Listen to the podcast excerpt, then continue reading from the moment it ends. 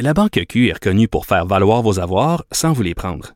Mais quand vous pensez à votre premier compte bancaire, tu sais, dans le temps à l'école, vous faisiez vos dépôts avec vos scènes dans la petite enveloppe. Hmm, C'était bien beau. Mais avec le temps, ce vieux compte-là vous a coûté des milliers de dollars en frais, puis vous ne faites pas une scène d'intérêt. Avec la Banque Q, vous obtenez des intérêts élevés et aucun frais sur vos services bancaires courants.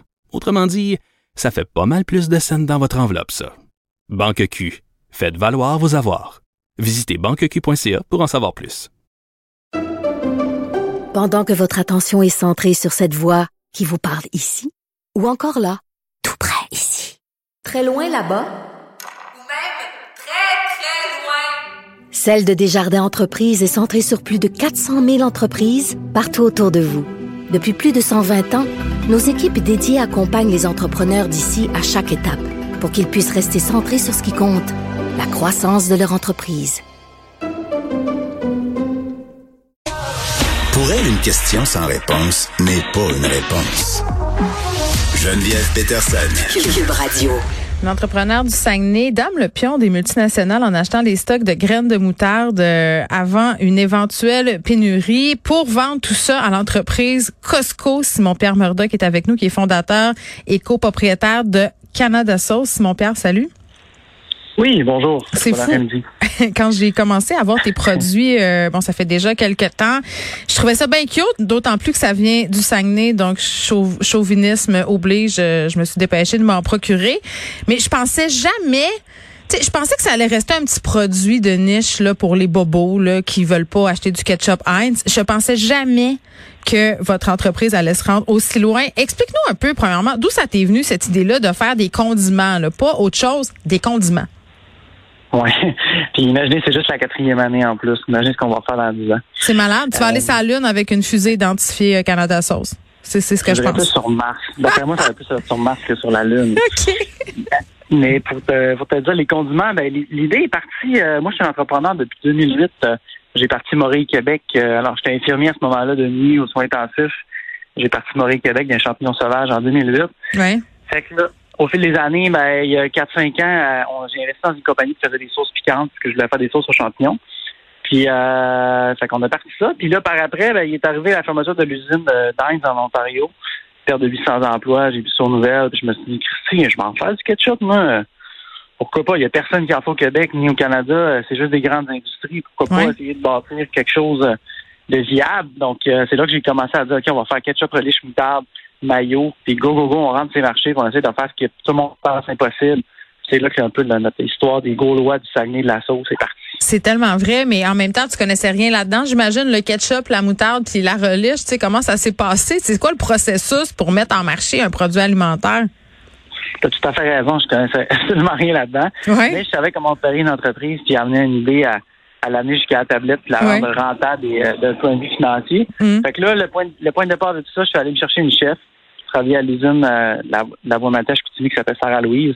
J'ai dit, je l'ai embauchée, j'ai dit, Sarah Louise, t'es la meilleure pour faire de la magie à travers des recettes.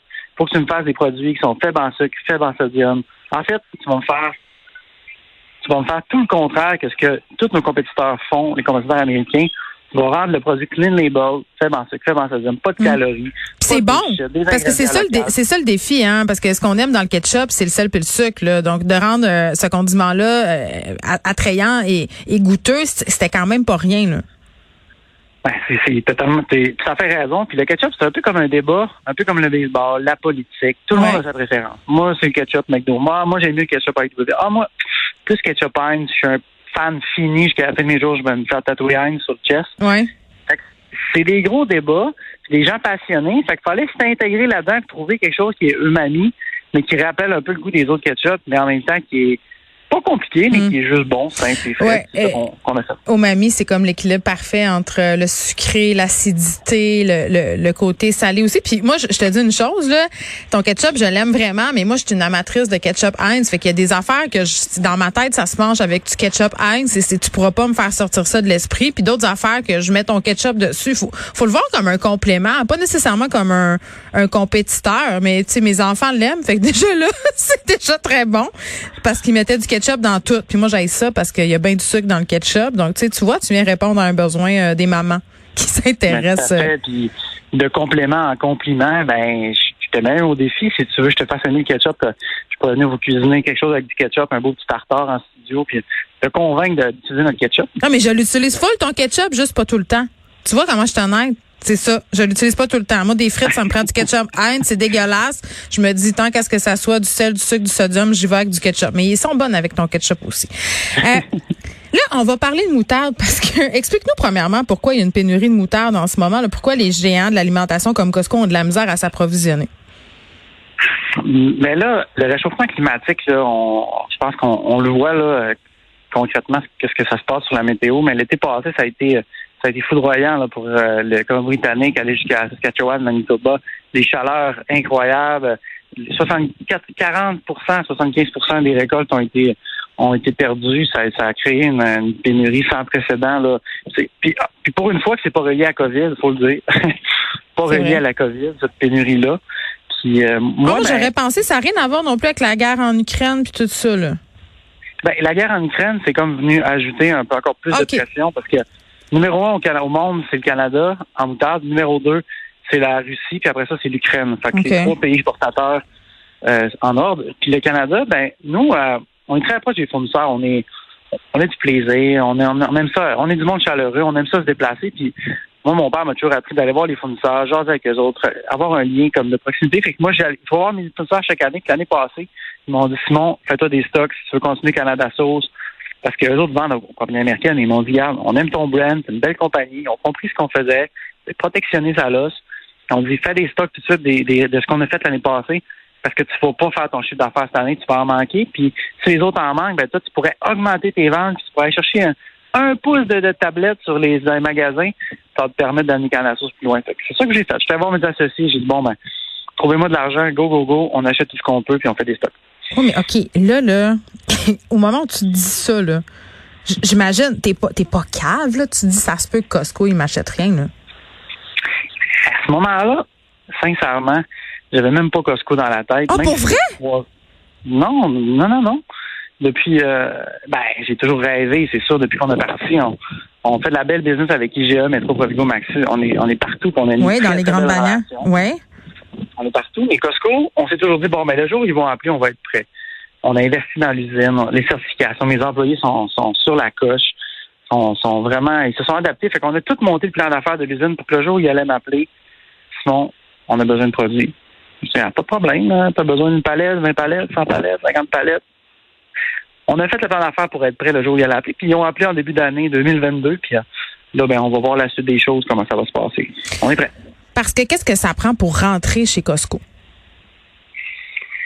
Ben, chez Costco, c'est sûr que tout d'abord, c'est une business de, volume. Ça, c'est des grandes quantités. Puis là, il faut être capable de fournir. Il faut être capable de financièrement être, être stable parce que c'est des compagnies souvent que les termes de paiement peuvent être prolongés.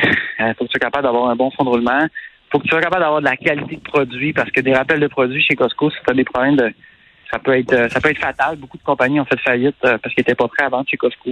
OK. Ça prend une ça prend une équipe au bureau là qui sont qui sont prêts à embarquer dans cette aventure-là. Mm. Faut pas non plus que tu sois dépendant d'un client parce que c'est des trop gros volumes. Faut que tu sois capable de leur dire non quand c'est le temps de dire ben je garde, je peux plus fournir là parce que c'est important pour moi mes épiciers du Québec, toutes mes autres bannières.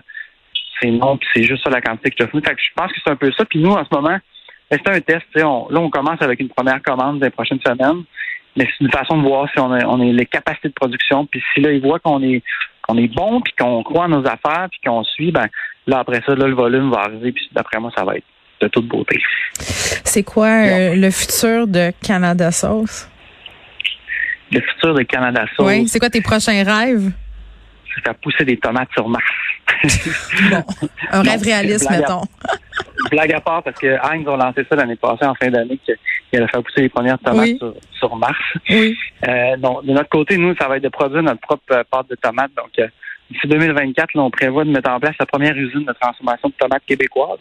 Mm. On va pouvoir recevoir tous les producteurs qui vont faire de la tomate au Québec, vont pouvoir acheter leurs tomates, la transformer, faire de la pâte, du velouté, puis approvisionner le, monde de la tomate avec cette pâte de tomate-là. Puis est-ce que cette usine-là, c'est au Saguenay? Non, elle sera pas au Saguenay. Euh, on se dirige pour être dans le centre du Québec. OK. Donc, ça va être notre, c'est notre prochain projet.